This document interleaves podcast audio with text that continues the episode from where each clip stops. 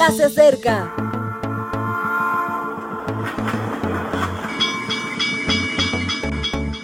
Partimos ya.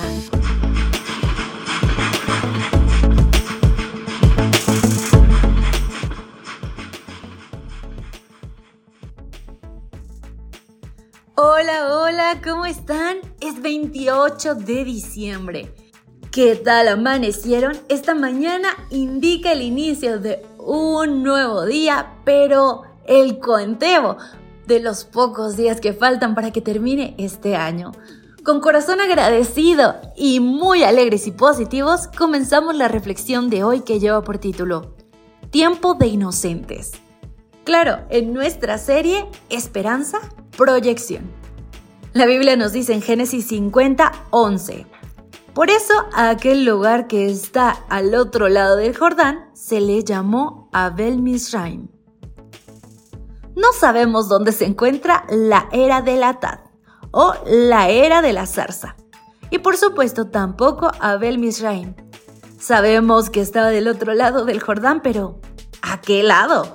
Sabemos que se pararon a lamentar camino a Macpela, pero ¿por qué allí precisamente? Sabemos que Abel es una palabra que significa pradera, pero no estamos seguros de si juega con otra palabra muy similar que significa luto o con otra más conocida, Abel, el primero de los inocentes. Sí que sabemos algo con certeza, que el llanto fue tan intenso y prolongado que le cambió el nombre a aquel lugar. Lo anecdótico se convirtió en dramático y además en historia. Hoy en la mayoría de los países hispanos, en el Día de los Inocentes, supuestamente recuerda la matanza de Herodes sobre los niños de Belén, relatada en Mateo 2 versículos 16 al 18. Es curioso porque algo realmente dramático e histórico, al contrario que en la historia de José, se ha convertido en anecdótico y jocoso.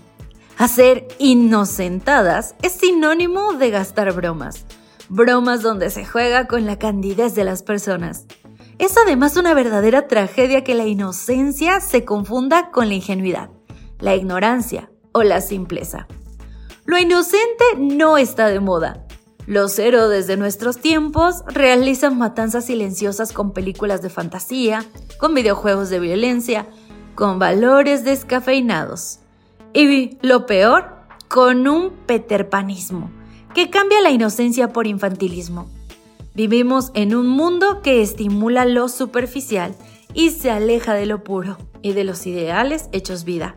Jesús ya lo advirtió en Mateo 18:3. De cierto os digo que si no os volvéis y os hacéis como niños, no entraréis en el reino de los cielos. No, no hablaba de infantilismo, sino de esa visión clara y honesta de la niñez. No hablaba de vestir de cosplay o de simplificar el vocabulario hasta los límites de un WhatsApp. Tampoco de pasar el tiempo enganchado ante un cómic o una serie manga. Volver a la niñez es volver al tiempo de la inocencia, un tiempo donde la fe es completa, un tiempo donde la sinceridad es natural, un tiempo donde los ideales son realizables, un tiempo sin dobleces donde siempre habla el corazón. Volver a la niñez es volver a nuestra verdadera naturaleza, no sabemos dónde estaba aquella era, ni las razones que lo condujeron a detenerse y llorar. Sabemos que cambiaron las denominaciones y la historia. Como entonces, os animo a reunir voluntades y a cambiar ese día de superficialidad por un tiempo de autenticidad, un tiempo de verdaderos inocentes. Mi querido amigo, no sé si tú celebres o tal vez practiques cuestiones en este día. Lo que sí debes recordar es el origen y también cuál es nuestro destino. Espero que esto pueda motivarte a ver las cosas diferentes. Que pases un día maravilloso. Me despido por hoy. Maranata.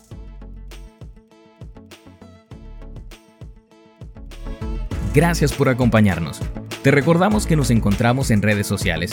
Estamos en Facebook, Twitter e Instagram como Ministerio Evangelike. También puedes visitar nuestro sitio web www.evangelike.com. Te esperamos mañana.